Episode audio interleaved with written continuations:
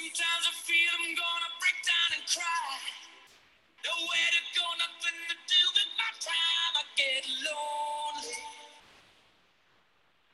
so lonely, living on my own.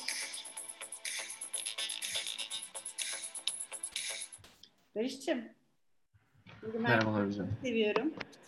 Bu şarkısını da çok severim. Senin de seveceğini düşündüm. Aslında çok zorlandım sana şarkı seçerken. Çünkü çok renkli bir kişiliksin ve konuşmamızın da içeriğinin çok çeşitli ve çok renkli olacağını düşünüyorum.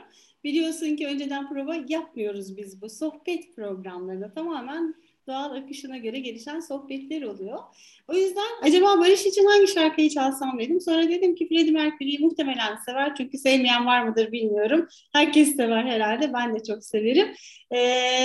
Ve kapsayıcı eğitimle ilgilendiğini biliyorum. Bunu da gündemimize alalım diye düşündüğüm için bu şarkıyı da uygundur diye düşündüm nedense. Umarım sen de beğenmişsindir. Hoş geldin.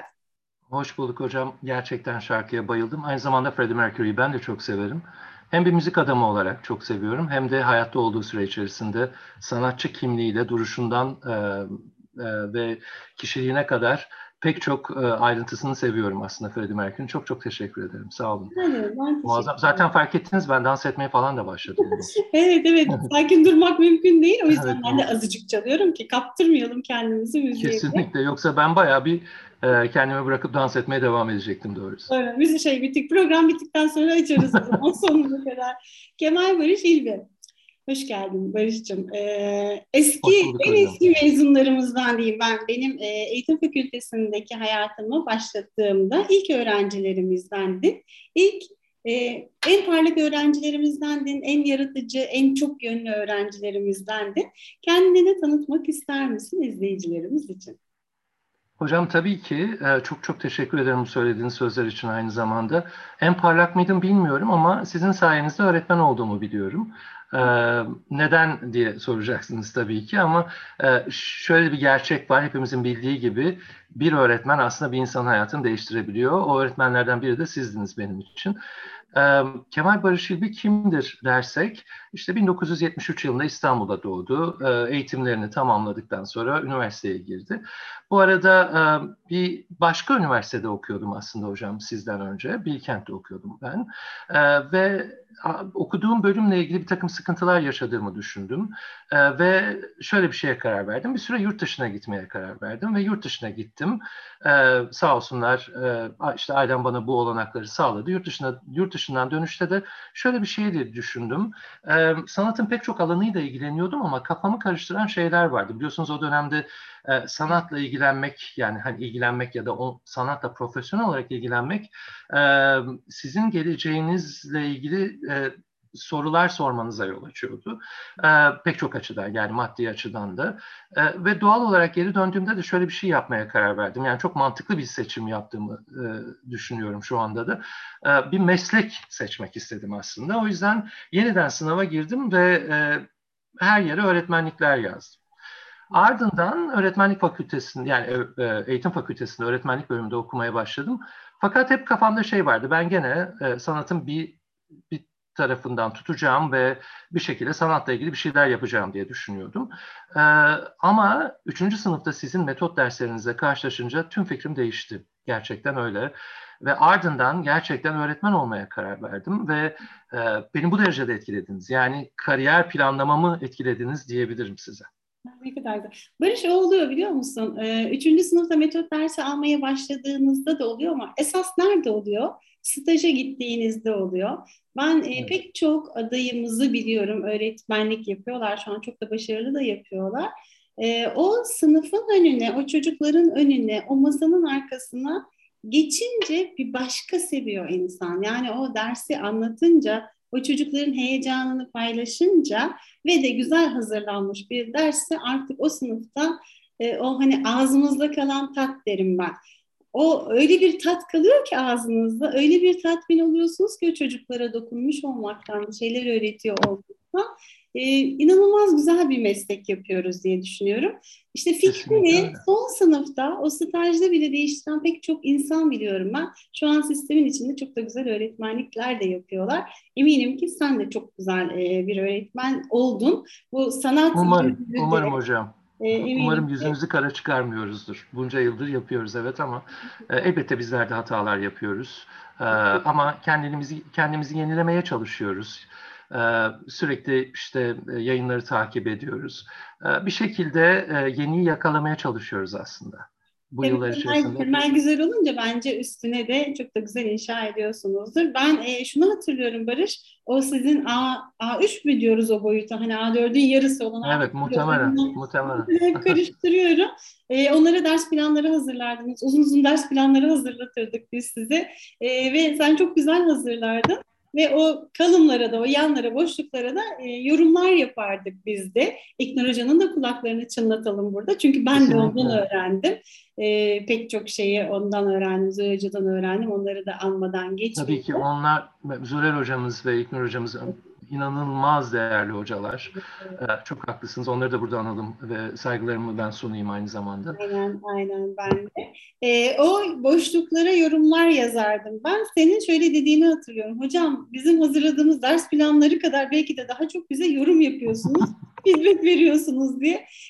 Siz ne çok zaman harcardınız, biz ne çok zaman harcardık ama işte o yüzden Anadolu Üniversitesi Eğitim Fakültesi İngilizce Öğretmenliğinden mezun olanlar yıllar sonra bile alanda çok güzel öğretmenler olarak yerlerini alıyorlar değil mi Barış? Kesinlikle katılıyorum. Çok çok haklısınız. Şöyle de bir şey var. Yani yıllar içerisinde pek çok farklı şey tecrübe ediyorsunuz. Pek çok başka insanla çalışıyorsunuz. Çalışırken öncelikle hani çok ilk yıllara dönersek eğer, hani ilk yıllarımızda tabii ki bu derecede bilinçli olmadığınız için bir takım şeyleri öğrendiğiniz bilgilerin ne kadar değerli olduğunun farkında olmuyorsunuz. Bu biraz zamana yayılıyor aslında. Ne demek bu? Yani bunu şöyle açıklayayım. Çok bilinçli davranamıyorsunuz ilk yıllarda, ilk öğretmenliğinizin ilk yıllarında.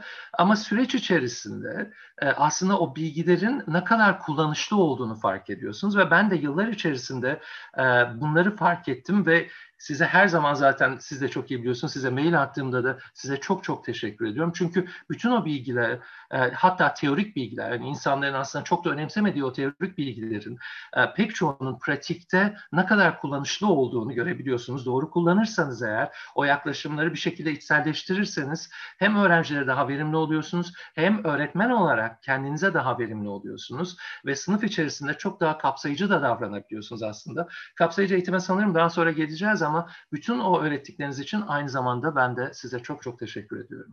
Doğrusunu söylüyorum. Bu arada hocam siz de farkındasınız. Ben cidden heyecanlıyım. O yüzden sürçülisan edersem, neden derseniz tabii ki yani bizim 23 yıl sonra ilk defa buluşuyoruz burada. O yüzden benim için çok çok değerli bir hoca olduğunuz için.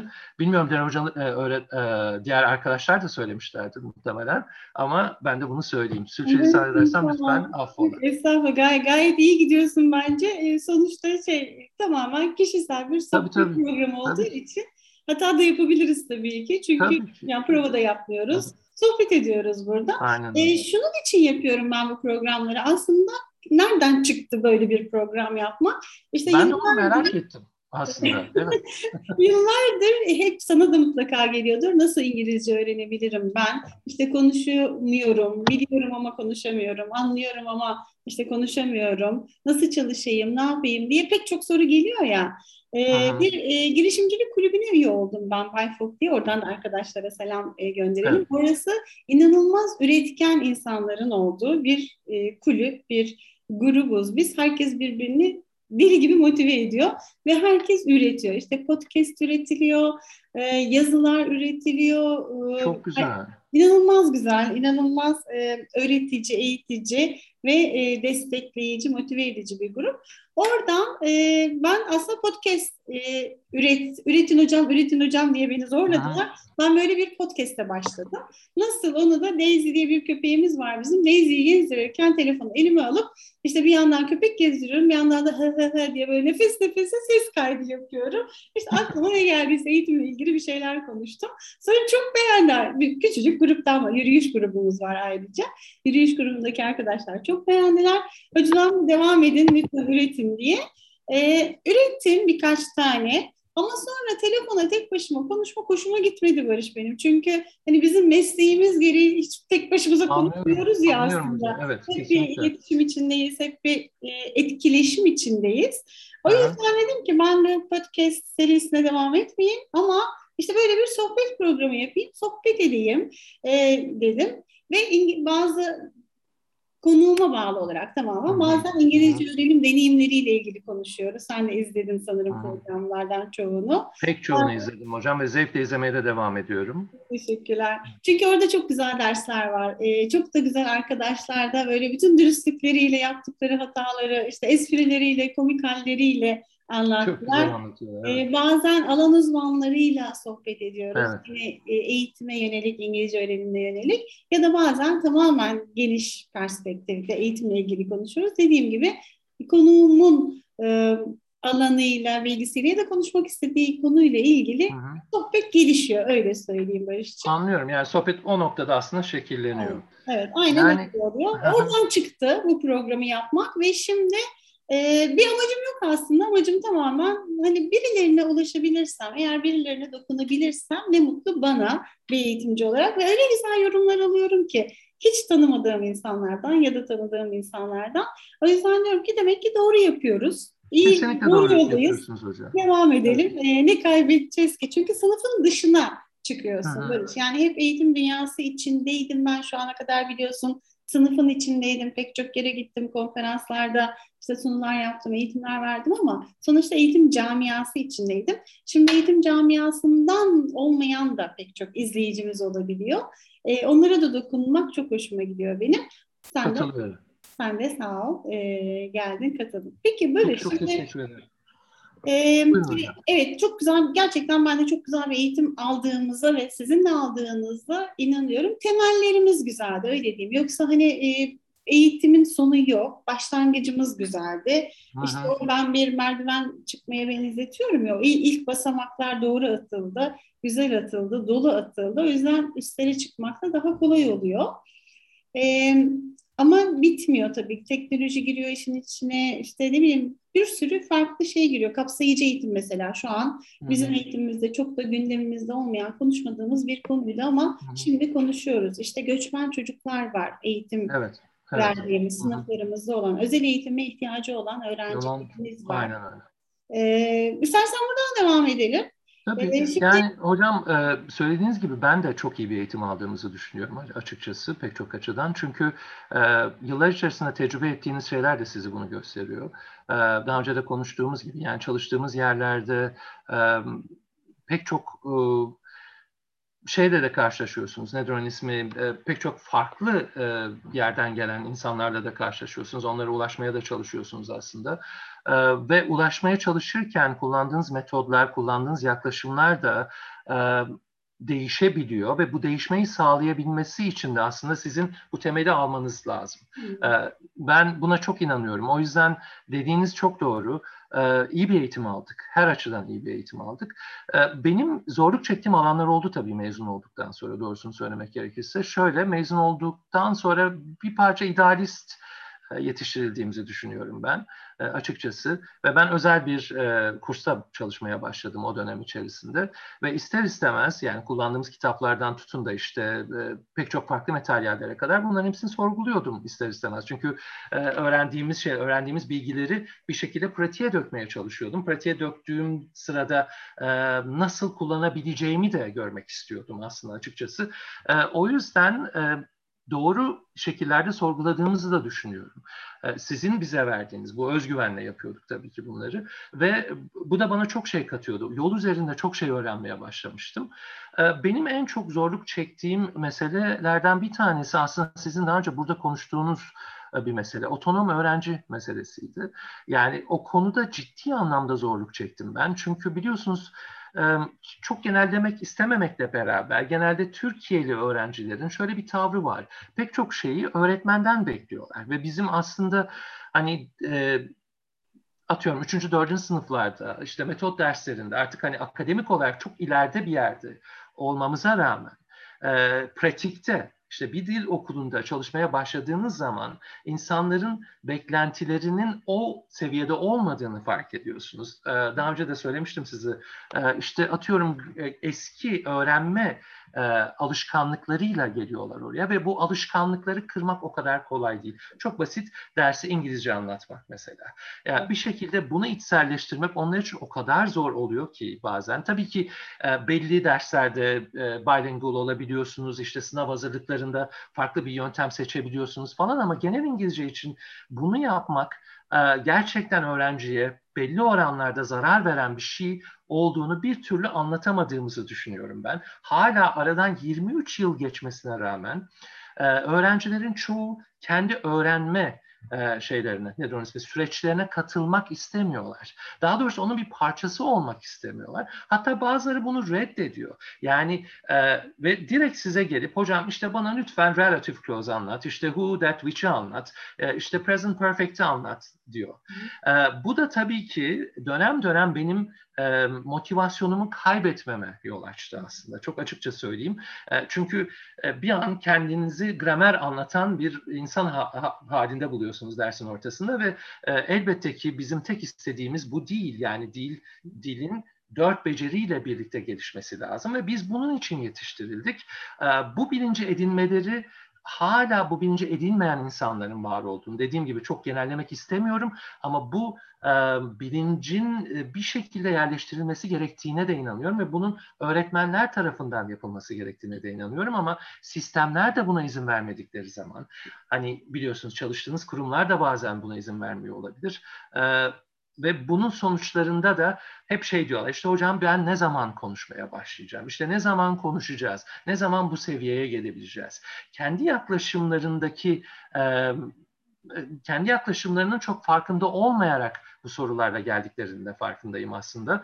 Ama bir şekilde onlara şeyi anlatmaya çalıştığınızda, rehber olmaya çalıştığınızda, bu bilinci vermeye çalıştığınızda, daha doğrusu bu bilinci vermek için yollar sunduğunuzda çoğunlukla reddediliyorsunuz. Bu benim en çok zorluk çektiğim alanlardan bir tanesiydi aslında. Açıkçası mezun olduktan sonra doğruyu söylemek gerekirse. Buyurun hocam, pardon, siz bir şey söyleyeceksiniz. Çok haklısın diyecektim. Şöyle, maalesef eğitim sistemimiz öğrenciyi en başından beri otonom yetiştiren bir sistem değil. Hatta otonomi hep, ben diyorum ki, evde başlıyor. Yani çocuk 7 yaşında okula geldiğinde başlamıyor. Daha doğduğu gibi annesinin, babasının onu işte seçimlere dahil etmesiyle, sorgulamayı öğretmesiyle, pek çok şeyin sorumluluğunu almayı da dahil etmesiyle başlıyor. Bu hani evde gül bebek, el bebek, gül bebek yetişip de kavanozdan çıkartıp biz çocuğu sınıfın içine koyup da öğretmeni al bunu otonom yap diyemeyiz. Öyle bir şey yok. O yüzden tabii işimiz daha zor. Ben de biliyorum, ben de farkındayım ama hep derslerde de, şimdi ben de derslere geri gittim. 23 yıl öncesinde derslerde de onu konuşurduk, hatırlarsan. Hani zaten kolay bir gruba eğitim, öğretim yapmak, hani almaya hazır, işte İngilizce seviyesi iyi bir grupta çok tabii ki keyifli ama bu işin kolay kısmı. Önemli olan diğer gruba ulaşabilmek, önemli olan diğerlerinin bakış açısını bir nebze de olsa, bu bir kere de olmuyor, işte bir yılda olmuyor, bir ayda olmuyor dediğin gibi ama eminim ki ben yine de bunun için çabalarsak eğer, o çocukların 30 çocuk varsa 30'una da ulaşamıyorsak bile mutlaka ulaştığımız öğrenciler olacaktır. O yüzden çabalamaya değer bir süreç olarak görüyorum. Hala da öyle görüyorum. Kesinlikle katılıyorum. Sadece kalıp yargıları kırmak çok zor oluyor. Çok haklısınız aslında. Yani bir şekilde çabalamaya devam etmek de gerekiyor. Ve hepimiz de bunu yapıyoruz aslında ama yapmaya çalışıyoruz en azından. Benim çevremdeki pek çok öğretmen arkadaşım aynı yol izleyerek bu değişikliği yaratmaya çalışıyor kafalarında ve bu bilinci edinmelerini sağlamaya çalışıyor. Ama öyle de durumlar var ki hocam, yani tabii oraya geri dönmek istemiyorum ama biliyorsunuz belli alışkanlıkları var öğrencilerin ve bu alışkanlıkları kırmak bazen çok uzun bir sürece yayılabiliyor. Halbuki sizin o kadar zamanınız yok ve bu insanlara yani elinizde belli bir zaman var, belli bir süre var ve bu süre içerisinde bir takım şeyleri aktarabilmeniz gerekiyor. Biz o noktada tabii bu bilinci edinmeleri için çaba sarf ederken ister istemez onlar şeye odaklanıyorlar. Yani acaba ben buradan şu tersi öğrenebilecek miyim? İşte bunu öğrenebilecek miyim? Bunlara odaklandıkları için bir türlü asıl meseleye şey yapamıyorlar, konsantre olamıyorlar diyebilirim aslında. Evet, ama bu herkes için geçerli. Yani ya da her pek çok gruptan bahsediyorum. Yani sadece belli bir gruptan bahsetmiyorum aslında. Tabii ki gençler çok daha hızlı öğreniyorlar. Daha doğrusu siz ne söylerseniz hızlı kapıyorlar. Öyle söyleyeyim, öyle anlatayım daha doğru olacak herhalde. Pek çok farklı durum var ama dil öğrenmenin, tabii ben şimdi sizden öğrendiğimi size satıyor gibi olacağım ama yani bunu bir saç ayağı olarak düşünürsek 3 tane bence özellikle dil öğrenmekten bahsediyorum. Herhangi bir şey öğrenmekten değil. Birincisi gerçekten motivasyonu olması gerekiyor öğrencinin. İkincisi maruz kalması gerekiyor dile ve üçüncüsü de öğrenmeyi biliyor olması lazım. Yani öğrenmeyi bilmesi gerekiyor. Bu üçünden bir tanesi yoksa ne yazık ki öğrenme devamlılığı sağlanamıyor, öğrenme devam etmiyor. Benim deneyimlerimden çıkardığım şey bu aslında. Ve genelde bizim öğrencilerimiz belli oranlarda motivasyonla geliyorlar ama öğrenmeyi bilmedikleri için, kendi öğrenmelerinin içinde olamadıkları için, daha doğrusu onu nasıl, kendi yanlışlarını ya da kendi boşluklarını nasıl tamamlayacaklarını bilemedikleri için sürekli sorun yaşayıp aynı yerde dönüp duruyorlar. Tabii ki genellemek istemiyorum ama böyle de bir durum var. Galiba bizim öncelikle bu meseleyi halletmemiz gerekiyor. Tabii dediğiniz gibi yani bir anda sürprizli bir şekilde bütün öğrenciler otonom öğrenciler haline gelmeyecekler. Ama bir şekilde biz de onlara bu anlamda ne kadar yardımcı olursak o kadar iyidir diye düşünüyorum. Çok küçük bir örnek vereceğim. Galiba siz de kullanıyordunuz hocam Anadolu Üniversitesi'nde portfolyo, Avrupa dil portfolyosu. Bilmiyorum ne kadar etkili buluyordunuz Avrupa dil portfolyosunu ama ben şu anlamda İçindeki parametreler bazında değerli buluyordum Avrupa Dil Portfolyosu'nu. Çünkü evet task based, hatta task based'in Türkçesi eylem odaklı diye çevirmişler hocam. Ben biraz tabii enteresan buldum onu.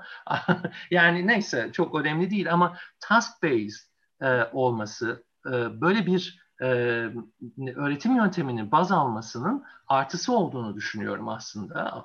Ve ben de bunu kullanmanın yanındaydım ama ve bu konuyla ilgili bir takım workshoplar yapıyordum öğretmen arkadaşlarımıza. Fakat pek çok öğretmen arkadaşım da, meslektaşım da aslında bu tip şeylere nasıl anlatayım? Çok doğru kelimeler seçmek istiyorum. Çünkü kimsenin kırılmasını da istemem burada konuşurken. Sıcak ama bakmıyorlar. Sıcak bakmıyorlar diyelim. Pardon hocam duyamadım. Sıcak bakmıyorlar mı? Sıcak bakmıyorlar, evet. Sıcak bakmıyorlardı. Çünkü ve uygulamasına da sıcak bakmıyorlardı. Doğal olarak çocukların aslında üretime yönlenmesiyle ilgili bir sorun yaşanıyordu bazı sınıflarda. Çünkü elbette asıl meselemiz ne? Niçin biz dili öğretiyoruz? Dil öğretmemizin tek nedeni aslında iletişim kurmak. Tüm meselesi bu. Ve siz eğer bildiğiniz kafanızda olan o datayı, yani işte ne diyorsa bilgiyi bir şekilde üretime dönüştüremeyecekseniz neden dil öğrenelim ki? Şimdi portfolyonun böyle bir artısı vardı. Çünkü orada gerçek kriterler vardı. İşte atıyorum McDonald's'a giderim ve yemek siparişi edebilirim. Yani şu an aklıma gelen bu. Başka bir lokantaya gidelim. Nedir onun ismi? Bu arada McDonald's diyebilir miydim hocam bilmiyorum ama neyse. Başka bir lokantaya gidelim ve işte Fransa'da sipariş verelim. Bunu yapabiliyorsan sen aslında o dilde o task'ı yani o eylemi gerçekleştirebiliyorsun demekti. Ve bu da aslında o dilde bir şekilde bildiğin bir bilgiyi üretime dönüştürdüğünün göstergesi aslında. Şimdi bunlar olmadan yani bu iletişim olmadan aslında dil becerilerinin hiçbir manası yok. Çok güzel yazıyor olabilirsin, harika kitaplar okuyor da olabilirsin. Ama bir şekilde bunları eyleme dökemiyorsan, tabii ki yazı da bu arada tabii üretimle ilgili bir mesele ama benim meselem burada şuydu, bunun gerçekten göz ardı ediliyor olması ciddi meselelere yol açıyor. Yani öğretmenler de buna inanmadıkları için. Bizim meslektaşlarımız da aslında bir parça otonom öğrenime ve öğrenciye inanmadığı için sorunlar yaşıyoruz aslında açıkçası. Çünkü siz bunu yapmaya çalıştığınızda, yanınızdaki meslektaşınız bunu yapmazsa, öğrenciler biliyorsunuz bunları karşılaştırmayı çok sever.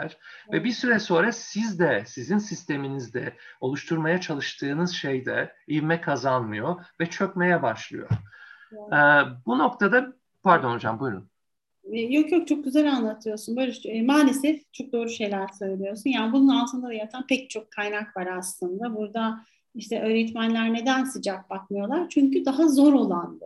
Yani bir sınav verip değerlendirmek işin en kolay yanı, ama doğru bir ölçme ve değerlendirme olmadığını biliyoruz. Ölçme değerlendirme ile ilgili de Elçin ile birlikte bir program yapmıştık aslında. O çok güzel söyledi. Biz ölçüyoruz sürekli ama değerlendirmeyi bilmiyoruz. Kesinlikle. Ölçmeyi de bilmiyoruz aslında bence. Tek tip ölçmeyi biliyoruz. İşte sistemin neresine dokunsan bir yaraya parmak basıyorsun aslında. Öğretmen eğitimi ayrı bir sorun, ölçme değerlendirme ayrı bir sorun, öğretmen motivasyonu ayrı bir sorun, öğretmen otonomisi ayrı bir sorun. Acayip güzel bir sevdiğim laf var burada, yeri gelmişken söyleyeyim. Diyordu ki makalelerden birinde, kim diyordu hatırlamıyorum, ben de isim özürlü olduğum için isimleri hatırlamıyorum maalesef. Autonomous learners deserve autonomous teachers diyor. Yani öğretmen otonom olmazsa öğrenciyi nasıl biz otonom yapabiliriz? Öğretmen bunlara motive olmazsa biz öğrenciden nasıl motivasyon bekleyebiliriz? Çok doğru şeyler söylüyorsun. Bir şey daha paylaşayım, sonra tekrar sözü sana bırakacağım. Bir yabancı arkadaşım şöyle bir gözleminden bahsetmişti bana yine yıllar önce. O zaman 4. sınıfta İngilizce öğrenmeye başlıyorlardı çocuklarımız. Çok uzun zamandır 2. sınıfta başlıyorlar biliyorsun. Demişti ki 4. sınıflara gidelim, İngilizce öğrenmeyi seviyor musunuz diyelim. Hepsi parmak kaldırır. İşte bütün parmaklar havada olur. Hepsi çok sever İngilizce öğrenmeyi. Çünkü işte şarkılar söylerler, oyunlar oynarlar. Eğlencelidir İngilizce dersi. Diğer derslerden daha farklıdır demişti. 5. sınıfta böyle birkaç parmak aşağı iner artık. 6'da aşağı inen parmakların sayısı biraz daha artar, 7'de daha artar, işte 8'de yarı yarıya kalır. Demek ki biz sistemde bu kadar motive başlayan öğrencilerin motivasyonunu indiriyorsak, o parmaklar iniyorsa aşağıya, artık işte sevmeyenlerin sayısı, sevenlerin sayısını denk geliyorsa, belki de hatta daha da çoğalıyorsa, bu sistemimizde bizim uyguladığımız yöntemlerde bir sorun olduğunun çok açık bir göstergesi değildir de nedir? Kesinlikle hocam. O kadar haklısınız ki. Tabii bu noktada şöyle de bir gerçek var. Yani öğretmenlerin başka gereksinimlerinin ne kadar karşılandığı ve aslında derse girerken ne çeşit bir motivasyonla girip girmedikleri. Bunlar da ayrı sorular tabii, ama o sanırım bu şeyin bu görüşmemizin konusu değil. O apayrı bir konu, ama ne olursa olsun yani biz öyle yetiştirdik sizin sayenizde, ahlaki olarak, yani öğretmen ahlakından bahsediyorum. Bir şekilde öğrenciye doğru şeyi sunmamız gerektiğini biliyorum ben. Ve doğru yöntemlerle onlara yaklaşmamız gerektiğini biliyorum. Evet, bizim motivasyonumuz düşük olabilir. Biz bambaşka şeyler yaşıyor olabiliriz. Hayatlarımız ters düz olmuş olabilir. Bir sürü sorunlar yaşıyor olabiliriz, ama bunların hiçbiri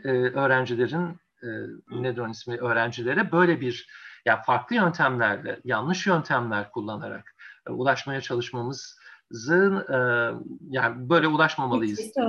Hemen aklıma bir şey daha geldi, evet. Böyle sen bunu söyleyince, sizin sınıfta mıydı, hangi dönemdeydi hiç hatırlamıyorum, kimin söylediğini de hatırlamıyorum, ama şöyle bir yorum aldığımı hatırlıyorum. Hocam, bizi neden bu kadar zorluyorsunuz? Biz elimize kitabı alıp derslerimizi yapabiliriz. Neden sürekli bizden yaratıcı olmamızı, işte farklı şekilde düşünmemizi, böyle detaylı ders planları hazırlamamızı istiyorsunuz? Niye bu kadar zorluyorsunuz demişti. Ben de şöyle bir cevap vermiştim o zaman. Şimdi sorsa yine aynı cevap veririm aslında. Evet, çok haklısın. Ders kitabını alıp eline aktivite sırayla, sayfa sırayla yaptırabilirsin tabii ki.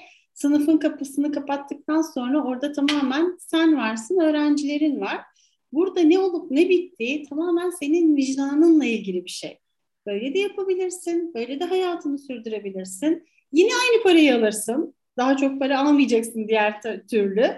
Ama o yastığa akşam başını koyduğunda o için huzurlu uyuyorsa, vicdanın rahat uyuyorsa bunun cevabı burada yatıyor. Yani eğer kitabı alıp da hiç uğraşmadan o mesleği sürdürüp o maaşını alarak hayatını geçirmeyi düşünüyorsan, böyle bir yol tercih ediyorsan tabii bunu da edebilirsin. Bunu da kimse de sorgulamaz zaten demiştim. Sonra yine sizlerden birisi bana gelip hocam vicdanım oldunuz siz benim. Ben ne zaman sınıfta bir şey yapsam şimdi Belgin Hoca gelse buna ne der acaba? Acaba doğru mu yapıyorum? Sürekli her yaptığımı sorguluyorum demişti. Aldığım en güzel dönüşlerden birisi de oydu. Vicdanımız yani tabii ki. Benim için de, senin için de, herkes için de ya da herhangi bir meslek için de bu geçerli ama çocuklarla bir aradaysak, eğitim sektöründeysek vicdan meselesi sanırım daha da işin odağında yatıyor diye düşünüyorum. Zaten hani bu noktada da kapsayıcı eğitim işin içine giriyor hocam. Yani hani hak odaklı olduğu için biliyorsunuz. Yani bir şekilde bütün öğrencilerimize eşit mesafede durmalıyız ve aynı perspektiften davranmalıyız gibi geliyor. Yani kastettiğim şey şu, bir şekilde hiçbir öğrenci, hani kapsayıcı eğitimin tanımında var ya zaten her yerde, bizim podcastimizde de var biliyorsunuz, orada da söyledik biz. Aslında biz de o tanımı bir kılavuzdan aldık aslında, Kaos GL'nin kılavuzundan aldık ama biz çok beğendik. O tanım nasıl da, nedir kapsayıcı eğitim? Yani hiçbir öğrenciyi herhangi bir özelliğinden dolayı dışarıda ya da geride bırakmamaktır kapsayıcı eğitim. Bu da aslında öğretmenliğin, yani çok basit bir cümle gibi duruyor ama aslında içine kadar dolu, öyle değil mi? Yani düşündüğümüz zaman. Tabii dediğim gibi yani tırnak içinde biz bunu bir alıntı olarak kullandık. Şu anda da aynı şekilde alıntı yapıyorum Kaos GL'nin kılavuzundan. Ama bizi çok etkiledi. Çünkü ben meslek hayatım boyunca bir takım öğretmenlerim, bir takım öğretmen arkadaşlarım sınıflarına girerken kendi kafalarındaki kalıp yargılarla, ön yargılarla girdiklerini biliyorum ve öğrencilerine de bu kalıp yargıları ve ön yargıları bir şekilde empoze etmeye çalıştıklarını da gözlemledim, gördüm. Yani bunlar ciddi anlamda bizim gözlemlediğimiz şeylerdi ve ister istemez pek çok öğrenciyi aslında o sınıflarda kaybettiklerini de gözlemledim. Elbette bunun için neler yapılabilir? Öğretmenler olarak da bilinçlenmemiz gerekiyor. Bu arada tabii ki tırnak içinde farklılıktan bahsediyorum. Aslında hepimiz zaten farklıyız. Yani siz de farklısınız, ben de farklıyım. İşte ben Kerim. Pek çok insan birbirinden, değil mi? Farklı. Birbirimizin aynısı asla değiliz. O yüzden aslında burada şöyle söylemek lazım.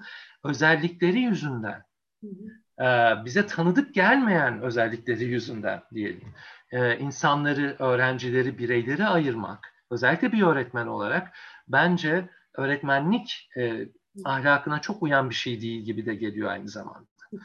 Ben sizlerden de bunu öğrendiğim için açıkçası çok da şanslı hissediyorum kendimi. Doğrusunu söyleyeyim. Bunu sizi övmek için falan da söylemiyorum ama böyle bir öğretmenlik ahlakıyla da yetiştirildiğimiz için çok inanılmaz şanslı hissediyorum kendimi. Çünkü ben başından beri bu şekilde davrandım öğrencilerime ve hiçbirinin etnisitesi benim için önemli olmadı, bir başka özelliği benim için önemli olmadı, işte deri rengi benim için önemli olmadı. Hiçbir zaman bunları, yani bu tip şeyleri sınıfın içerisinde başka yönlere çekerek kullanacak hale gelmedim. Çünkü asla bu gözle bakmadım öğrencilerime. Pardon hocam. Ben onu söyleyeceğim Barış. Yani bir öğretmen için nasıl bunlar bir etken olabilir ki? Onlar senin için sınıfında işte 20 tane öğrenci, 20 tane senden bilgi bekleyen, senden eğitim bekleyen, yol göstermeni bekleyen birey nasıl hani bir öğretmen farklı gözlerle bakıp bir grubu ayırıp bir gruba işte daha artı ya da eksi yöne daha farklı davranabilir? Gerçekten benim aklım almıyor. Benim de almıyor hocam. Ama tabii ki ülkenin iklimi diyeyim size. Hani sosyopolitik iklimi de bazen bir uçtan bir uca bizi götürebiliyor biliyorsunuz. O yüzden çok daha dikkatli davranmamız gerektiğini düşünüyorum. Çünkü işte atıyorum LGBTİ artı öğrenciler için de çok daha dikkatli davranmamız lazım.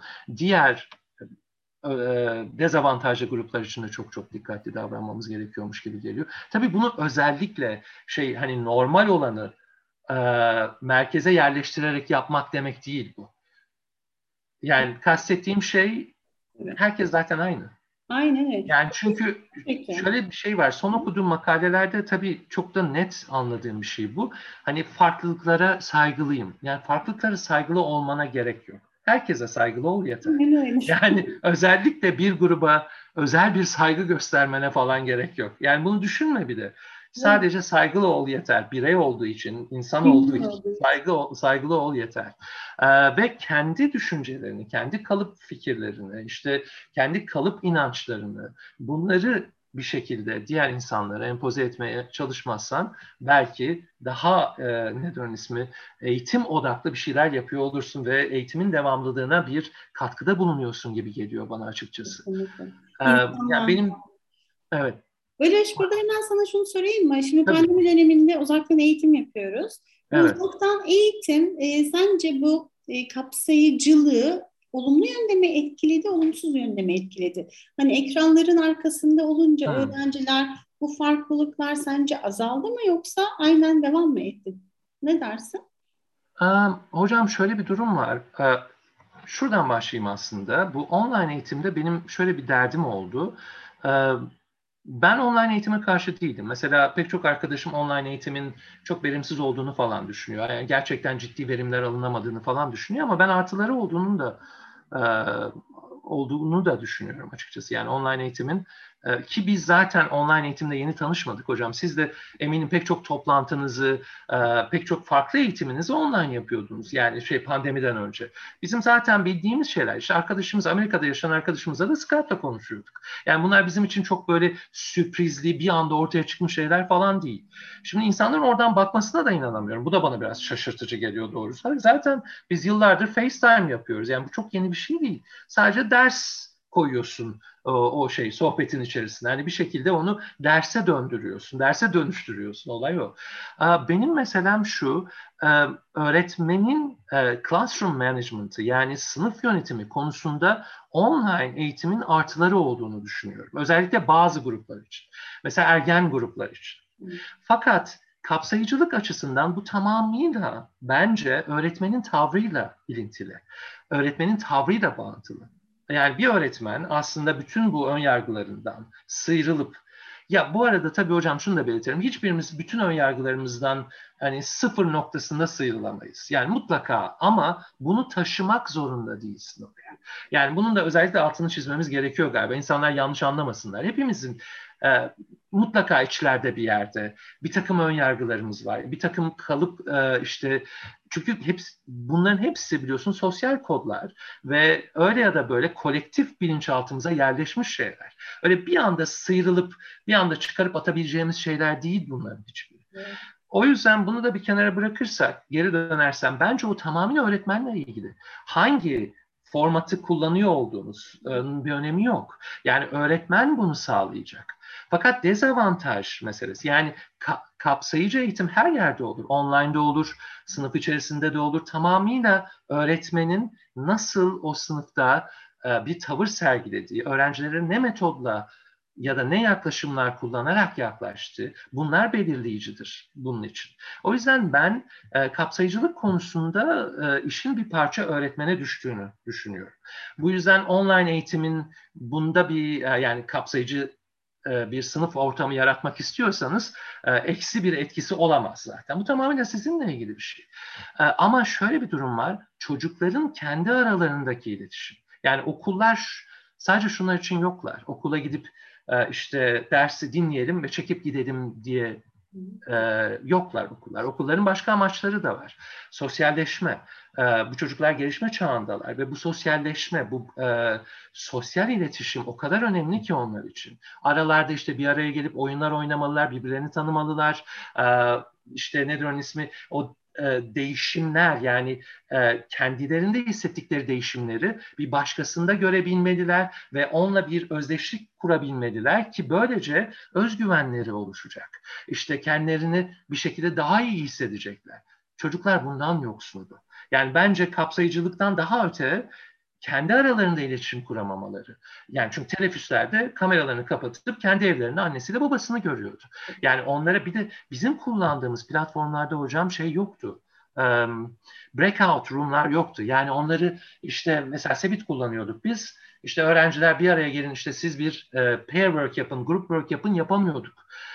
Kullandığımız platform öyle bir platform değildi. Bazı platformlarda var breakout room'lar. Bir şekilde bir araya gelebiliyorlar ve pair work yapabiliyor, group work yapabiliyor ama gene de teneffüste bir arada olamıyor. Evet. Yani ben bunun yoksunluğundan şikayet edebilirim açıkçası ve çocuklar bu yüzden kendi içlerine döndüler ki biliyorsunuz şöyle de bir durum var. En önemlisi de bu fiziksel gelişimleri sırasında kendi o hormonal değişimleri sırasında kendilerine çok dönüyorlar ve fiziksel görünüşleri onlar için çok önemli hale geliyor.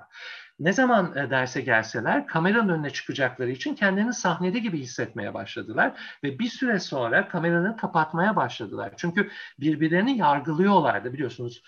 O yaş grubu oldukça şeydir, acımasızdır birbirlerine karşı, özellikle ergenler ve çocuklar. Yani benim söyleyebileceğim hocam, bunlardan yoksun kaldı çocuklar, birbirleriyle iletişimden yoksun kaldılar ve aslında bu da öğrenmenin bir parçası ve ister istemez motivasyonu düşük derslere geri geliyorlardı. Çünkü arada hiçbir aktiviteye, bilgisayar oyunları haricinde başka hiçbir aktiviteyle uğraşamıyorlardı açıkçası. Daha doğrusu ne bileyim zaman geçiremiyorlardı diyeyim. Bilmiyorum, belki de yanılıyorum ama bunlar benim gözlemlerim.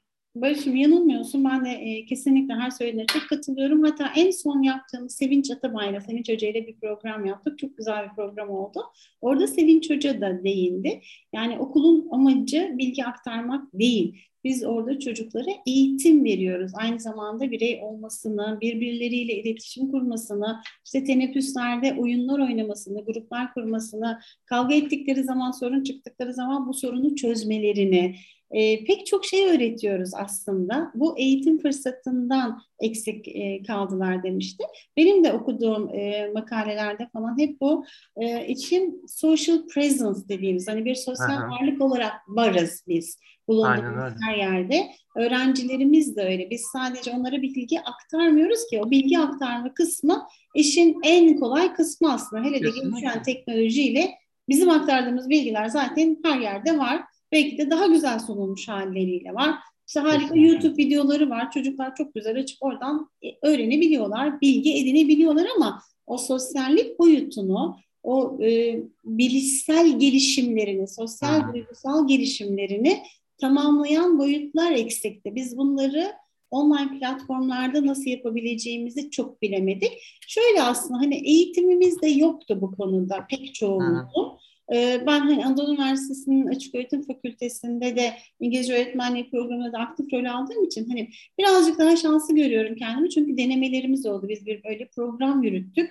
1500 kişiyi Türkiye'nin her yerinde staja götürdüğümüzü hatırlıyorum. Hatta işte Öztürk Hoca ile benim koordinatörlüğünü yaptığımız bu Teaching Practice dersinde staj yaptırdık. 1500 öğrenciyi Türkiye'nin her yerinde, inanılmaz bir şey. Bunu hatta yurt dışında konferanslarda sunduğumda işte şu kadar öğrenci, şu kadar hoca var dediğimde sayıları yanlış söylediğimi zannediyorlardı muhtemelen. 1500 kişi staja aynı anda nasıl gider? Hani mümkün mü böyle bir model diye. Çok başarılı modeller yürütüldü orada ama geldiğimiz noktada hani bütün dünyanın, sadece Türkiye'nin değil ama tüm dünya olarak yaşadığımız sorunun, belki de işte biraz da çuvalladığımız noktanın bu sosyallik boyutunu online platformda yapamamış olmak olarak ben de görüyorum. Söylediklerine kesinlikle de katılıyorum.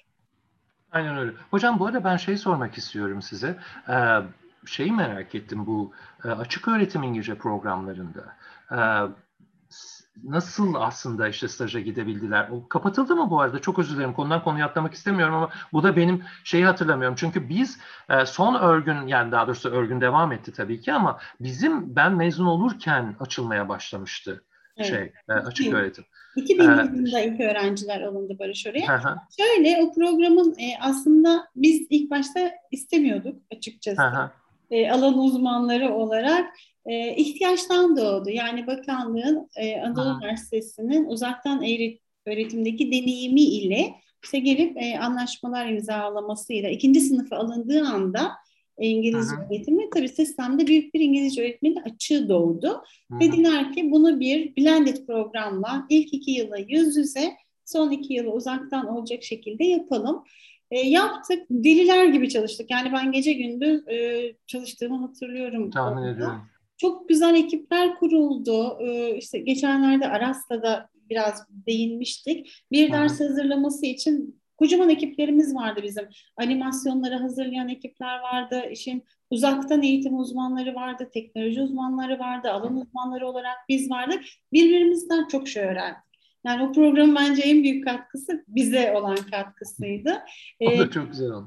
Çok güzel oldu. Çok güzel adaylar da yetişti tabii. Hani bütün artılarına, eksilerine rağmen bence sistemli bir şekilde yürüyen güzel bir program oldu. Kaç yılında en son öğrenci alımı bilmiyorum. Artık sistemdeki açık bitince öğrenci alımı durduruldu. Program hala sistemde kalan öğrencilerle devam ediyor ama yeni öğrenci alınmıyor. Yeni öğrenci alınmıyor, anlıyorum. Yani bu noktada şey de söyleyeceğim. Ben de hocam naçizane tabii TESOL dersleri verdim bir dönem. Ve yani aslında bana TESOL derslerini vermemi söylediler. Ben de çalıştığım kurum için verdim. Yani benim meselem de orada şuydu. Mesela dışarıdan gelen öğrenci, işte atıyorum başka bir fakülteden mezun, İngilizcesi var belli oranlarda, işte çok iyi olmayabiliyor bazen ama işte biz onu sınava alıyoruz, seviyesini tespit ediyoruz. Ondan sonra bir takım işte öğretmenlik tekniklerini öğretiyoruz. Yani bizim o sizin bize anlattığınız bütün o metotları falan üzerinden geçiyoruz ve bir şekilde pratikte yani bilgisini nasıl aktarabileceğini öğretiyoruz aslında. Fakat şöyle bir şey oldu. Bana gelen yani elimdeki kitaplar, yani o TESOL programlarının kitapları falan bizim tabii ki üniversitede sizin bize anlattığınız metot derslerinin yanından bile geçmeyecek şeylerdi aslında. Yani inanılmaz kompakt hale getirilmiş ve öylesine nedir onun ismi, kısaltılmış bilgiler. Ve ya bu şu demek değil bu arada, evet kısaltılmış bilgi olabilir, iyidir, özü iyidir, sorun yoktur. Ama oradan buradan toplanmış ve sanki birleştirilmiş gibiydi. Şimdi yurt dışında bu tip programların şunu anlayabiliyorum. Yani CELTA, DELTA, işte bir yabancı hocanın İngiltere'de ya da Amerika'da ya da başka bir ülkede bir yabancı hocanın neden CELTA ve DELTA aldığını biliyoruz. Çünkü atıyorum İngiltere'de lise mezunu olmanız yetiyor. CELTA ya da DELTA alıp uluslararası düzeyde İngilizce öğretiyor olabilirsiniz. O şeyleri alıp, programları alıp sertifikalarınızı da alırsanız işte herhangi bir ülkeye gidip CELTA sertifikanızla ders anlatabilirsiniz. Ama aslında İngiltere'de gerçekten İngilizce öğretmeni olmak çok zor bir süreç. O kadar kolay değil. Ya da Amerika'da da öyle aslında. Yani pek çok adım atmanız lazım. Şimdi ESL'den bahsediyorum tabii ki. Ya da hani yurt dışında yabancı bir dil öğretmekten bahsediyorum. Bu arada sadece İngilizce için de yok onlar. Pek çok farklı dil için de var. Benim meselemse bunlar öylesine kompakt programlar ki DELTA birazcık daha farklı tabii ki ama CELTA ve TESOL birbirine çok yakın ve o programlar iyi kurumlar tarafından organize edilmiyorsa ve iyi materyallerle desteklenmiyorsa ve tabii ki iyi hocalarla da desteklenmiyorsa ciddi anlamda benim fikrim hocam bu, lütfen sizi tenzih ederek söylüyorum, sorunlar çıkıyor bu insanlar ders anlatmaya başladıkları zaman. Neden derseniz çok el yordamıyla gitmeye başlıyorlar ve bazı parametrelerin üzerinden geçerek ders anlatmaya çalışıyorlar. Ve bazı yabancı dil okulları da bu insanları çeşitli nedenlerden ötürü aslında tercih bile ediyor. Şimdi o nedenleri burada sıralamayalım isterseniz. Fakat bu noktada ben İngilizce öğretmenliğinin kendisine bir zarar geldiğini düşünüyorum açıkçası. Ama bakın şunu tenzih de ediyorum lütfen yani izleyenler de yanlış anlamasınlar. Şunu da kastetmiyorum. Yani bu programları düzenleyen, organize eden çok iyi kurumlar var. İngiltere'de de Türkiye'de de inanılmaz iyi kurumlar var. Ama bazı noktalarda nasıl yapıldıklarını gözlemledim ben yıllar içerisinde ya da o sertifikaların nasıl verildiğini de gözlemledim. O zaman benim biraz içim yandı ve içim acıdı. Kendi mesleğime saygımdan dolayı, hatta daha da yani İngilizce diline bile saygıdan dolayı aslında bu noktada. Bilmiyorum hocam bu konuda ne düşünüyorsunuz? Barış'cığım katılıyorum sana ya maalesef. Şimdi bir popülerite var. Hani popüler, evet, daha kolay olan yollar var. Dediğin gibi hap haline getirilmiş bilgiler var. Onlarla olmuyor bu işte. Yani şunu söylemiyoruz biz. Her eğitim fakültesinden mezun olan her birey çok iyi öğretmen olarak asla diyemeyiz tabii ki. Keşke öyle diyebilseydik. Kesinlikle. ya da işte ne bileyim başka bir yerden mezun olan birisi iyi bir öğretmen olamaz da diyemeyiz. Bunu da söyleyemeyiz. Böyle birebir paralellik yok ama hani işin bir saygınlığı var, bir dediğin gibi özü var, bir deep knowledge'ı var, onu bilmek lazım, felsefesi var, onu bilmek lazım, insan psikolojisi var, onu bilmek lazım. Uzmanlığa da saygı duymak lazım yani tabii ki. Tabii çok yani, hani söylediğini. Aynen öyle. Yani bir parça böyle bir hani orada da böyle bir McDonald's durumu var gibi ya. Hani servis gibi hazır yemeği alıyoruz. Bu beni dönem dönem rahatsız etmedi değil hocam. Bunu da sizinle paylaşmak istedim. Sizi de bunca yıl sonra bulduktan sonra. Bu arada hocam etrafta arabalar geçti. Bilmiyorum umarım. Neyse. Düğün falan var herhalde. Böyle herhalde öyle bir şey var. Böyle kornalar falan çalıyor. Ben de etrafa bakınıyorum. Sadece hiç bakmadım ben ama bayağı da zaman olmuş. Çok keyifli sohbet ettiğimiz için hiç farkına varmadım. Kesinlikle hocam. Çok teşekkür ederim Barış ya. Ben çok teşekkür ediyorum hocam. Çok keyifliydi. Çok hoştu seninle sohbet. Eski hatırladım yine. Güzel güzel derslerde de ders dışında da bol bol sohbet ettiğimiz zamanları hatırladım. Ve böyle mezunlar vermek, sisteme böyle öğretmenler katmış olmak, vicdanı olan, yaptığını sorgulayan bireylerin sisteme girmesinde bir parça daha katkımız olduysa ne mutlu bize diyorum. Eminim sen de pek çok kişinin hayatına aynen böyle dokunuyorsundur. Umarım hocam. Gerçekten umarım. Çok çok teşekkür ediyorum. Sağ olun beni davet ettiğiniz için. Teşekkür ederim Barış'cığım. Sağ olasın. Görüşmek üzere o zaman. Kaydı durduruyorum.